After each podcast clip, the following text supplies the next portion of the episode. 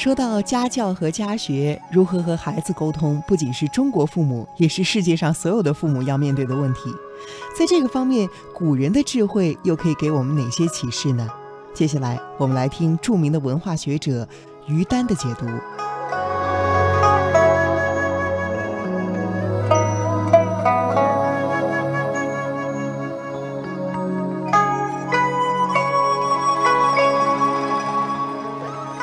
作为父亲的一个经常遇到的一个现象，一般小孩呢会向父亲提到，向父母提到一些问题。对。那么这些问题呢，有时候，比如说我们我们喀麦隆那边传统认为，没有不能跟孩子谈的问题，对只有要跟孩子选择的说法，怎么跟他说？有很多这类的问题呢，孩子有时候当着很多人的面问我，我这跟他一说呢，旁边会有一些朋友说我呢。说这个怎么跟孩子谈这个问题呢？那孩子问我从哪儿来的？中国人说石头缝里蹦出来的。对对对。垃圾箱里捡回来的。对对对。呃，比如说有一天我们在地铁里边，呃，我们刚刚从地铁出来呢，听到有人在吵架，吵了大声的、反复的喊了一句词，说“小三儿”。嗯。后来我儿子问我：“哎，这是什么意思啊？” 您认为这这种问这种情况应该说还是不应该说呀？我认为应该说。我认为，其实成人世界里面接触到这些词，孩子只有从父母这里得到的是最负责任的解释。如果你没有给他解释，他去找别人，你想一想，他从别的地方得到这解释，能够比你给的解释更负责吗？一个孩子就是个十万个为什么，他有无数的好奇心。如果在父母这里都不给他答案，他得到的答案一定是更不负责任的。所以，我是认为，孩子所有问到父母的问题都要解释。因为爸爸妈妈就叫两口子，为什么不叫三口子呢？为什么不叫大三儿呢？就说明这个三儿他不是一个很上得了台面的这么一个身份，是吧？两口子中间他怎么能有小三儿呢？是不是？为什么叫夫妻俩呢？就这个是可以给孩子解释清楚的，孩子一下就会知道，做人家家的第三者是一个很丢人的事情。这件事情是可以讲得清楚的。那其实还有就是 芳菲说的，小孩说我是从哪儿来的？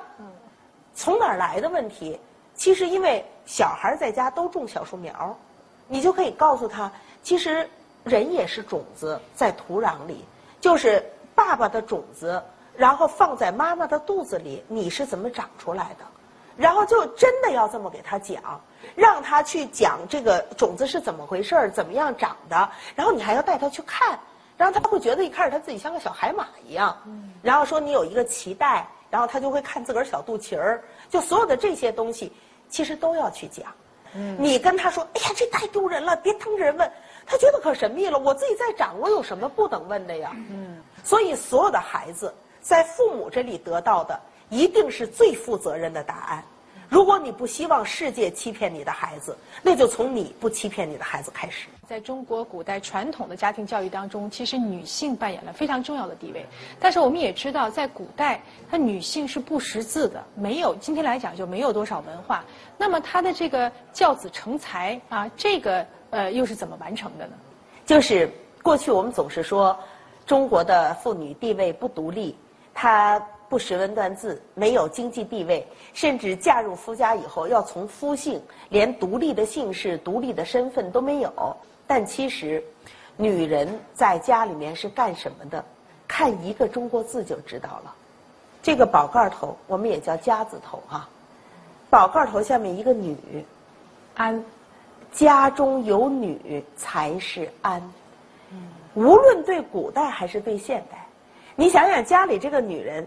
上不闹婆媳矛盾，中间夫妻不打架，下面跟孩子没有代沟，那这一个家不就和顺了吗？所以家门里面这个女人呐，其实是管整个家族和睦和文明传承的。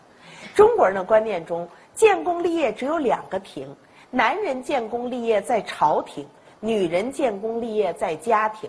从这个上来讲，家庭的那个意味一点都不弱于朝廷。能不能把孩子教好，这个角色就是母亲。嗯，所以母亲是些什么人呢？昔孟母，择邻处，子不学，断机杼。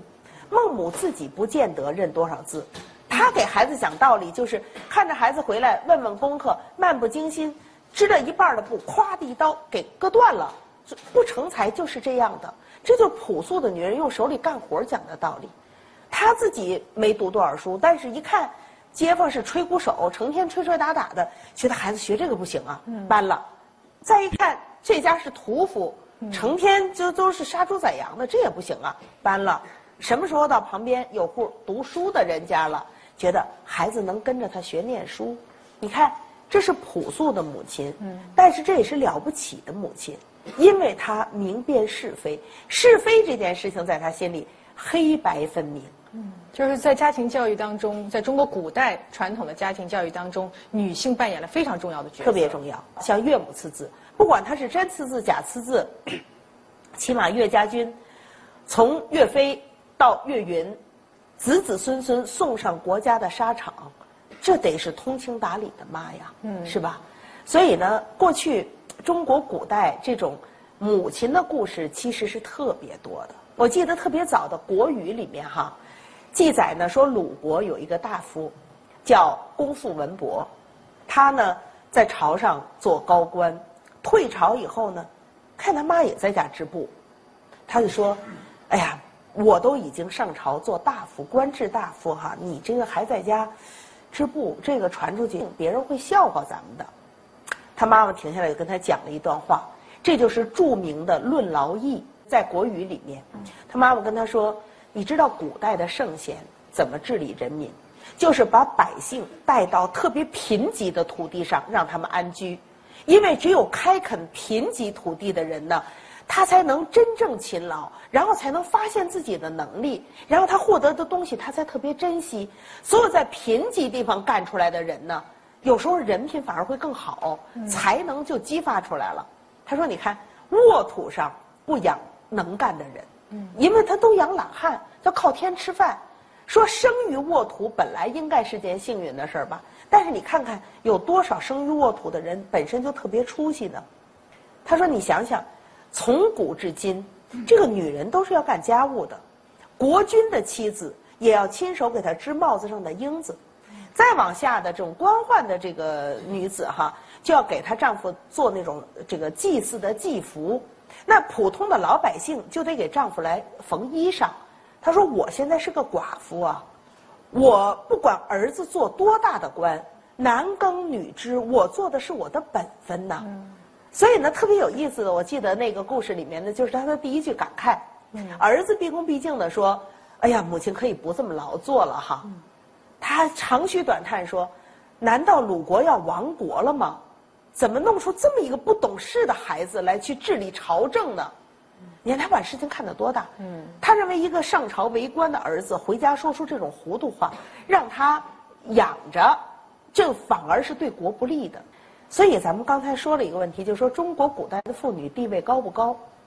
论独立的社会地位。”不像现在哈，好多上市公司老板的太太手里头都拿着丈夫的股份。那你要说论这个的话，那现在的女人位置高。嗯。但是过去的女人是干什么的？这个家门的门风啊，那在他们的眼里就是一辈子的信念。相夫教子，传承子孙，当好人，这就是妈的责任。嗯。所以我想啊。中国人造字一定有它的道理。家中有女才是安。母亲的肩膀先担得起家风，传承得了这个家庭里面的正直和善良，